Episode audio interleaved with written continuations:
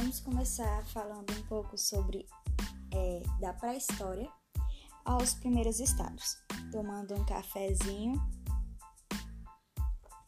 que aprende, né? Muito bem. Evolução dos hominídeos. Primeiros vamos ter é, os australopithecus afarenses, com cerca de 3,2 milhões de anos. É, após esses, irão ter os australopithecus ramidos. Eles são tipo que um elo perdido, porque não temos muita, muitas informações acerca deles. É, a partir dessa evolução desses hominídeos, que são os primeiros, é, conseguimos perceber a dominação da natureza a partir do surgimento do polegar. Com o polegar, é, podemos ter mais apoio no que iremos pegar, tipo pegar um osso e ao pegar o osso para fazer qualquer instrumento e afins, teremos a extensão do corpo. Com essa extensão do corpo, vamos ter várias características novas e com a evolução terá a diferença entre cada hominídeo. Com essa extensão do corpo, é, vai ter e vai vir consigo as novas ferramentas. A partir dessas novas ferramentas, vai precisar utilizar novos lugares, vai precisar utilizar o, os dois pés. Com isso, é, tem o nome bipedalismo, que é uma das partes mais importantes e características da evolução dos hominídeos. Com isso, a partir do continente africano, que todos nós somos originários, queira ou não, do continente africano, temos o Homo habilis, o primeiro hominídeo. Um dos primeiros hominídeos que a história é, trabalha como evolução. Com ele temos é, a confecção dos instrumentos, por exemplo, por exemplo, arco e flecha, como o próprio nome já, já diz, habilis, habilidoso.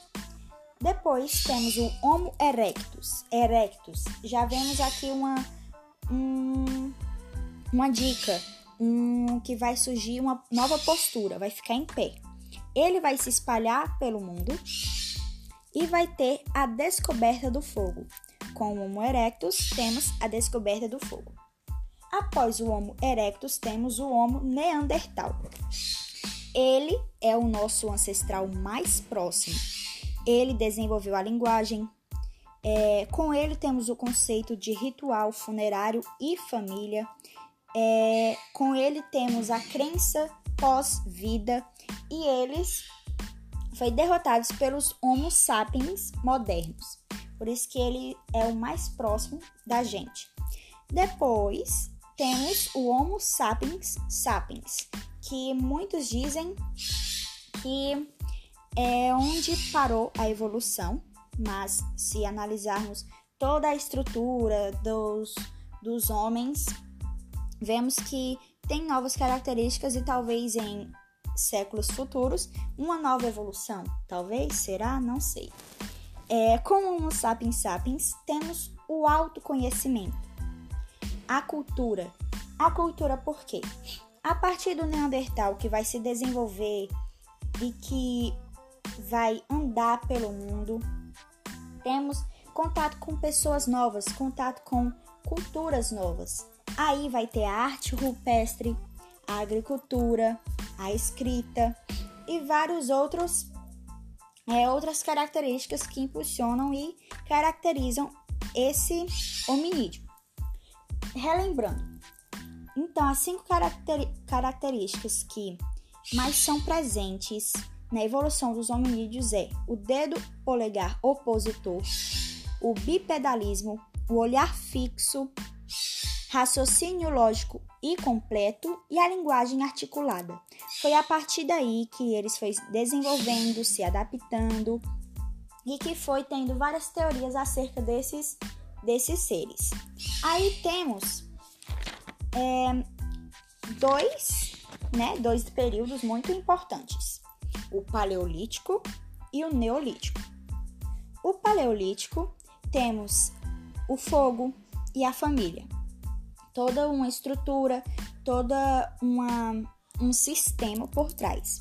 Temos o Homo habilis até o Homo sapiens, ou seja, do homem habilidoso com instrumentos, aí passa do Homo erectus com fogo, a postura que espalhou pelo mundo, Homo neandertal com desenvolvimento da linguagem que é o mais próximo de nós, até Homo sapiens que é entre aspas onde parou a evolução, que tem o autoconhecimento, a cultura, toda uma dominação da escrita, agricultura e afins. É, com também temos é, a caça e a pesca, não é mesmo?